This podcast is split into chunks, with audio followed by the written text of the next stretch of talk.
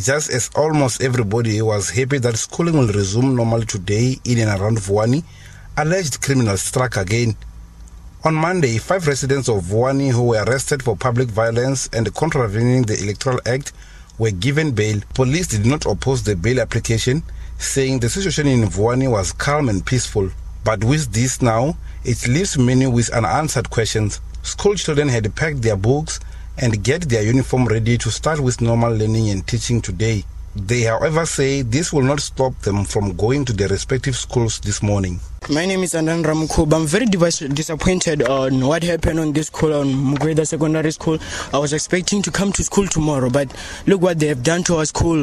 It's like that the year's gone too much. Like Tim. My name is Marisha Leslie. What happened? Like it's not good because we're left behind. Like I don't even think we're gonna even cover all the things that have happened, you know. And my name is Gamera, and I'm very sad about what happened here today. Because I was really looking forward to coming to school tomorrow. It's been a long time since I sat on a desk, even though it's rough. I miss it. I miss it a lot. Even though no one has claimed the responsibility, but most of the parents and ordinary residents were not happy last night. It took firefighters about 2 hours to put down the fire. Police were also there to do preliminary investigations, but said there was nothing much to say at this stage. Spokesperson of the Department of Basic Education, Elijah Mhlanga, was also there at the school last night. He looked shattered and depressed. Mhlanga says the latest incident discouraged and disappointed him. We were ready to open schools again. And unfortunate that, you know, we find ourselves in this situation. It's, I don't know what to say, you know, there are no words. But we hope that it's not going to deter other people from going back to school. This is not nice. I mean, this school is still burning. I mean, you can see the flames in the school, the furniture is burning. It means that we need to spend millions again to try bring mobile classrooms here in fire. It is very disappointing. It is actually discouraging. Chairperson of Chibulana Civic Organization, Namazabum Tambi, suspects the latest action is not related to the shutdown of services. Yeah, as a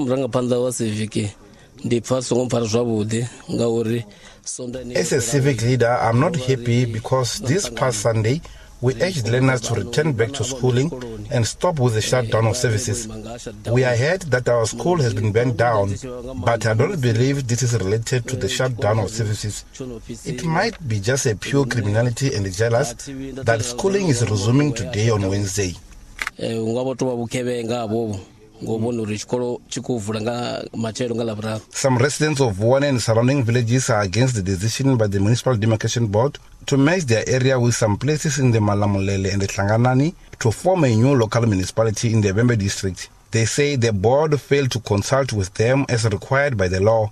They blame government for starting an indigent municipality which will not be able to sustain itself. They've mounted a number of violent protests and have been to the courts, but all in vain. Some also boycotted last week's August the 3rd municipal elections. Rosen Shibase, SABC Radio News, Vuwani.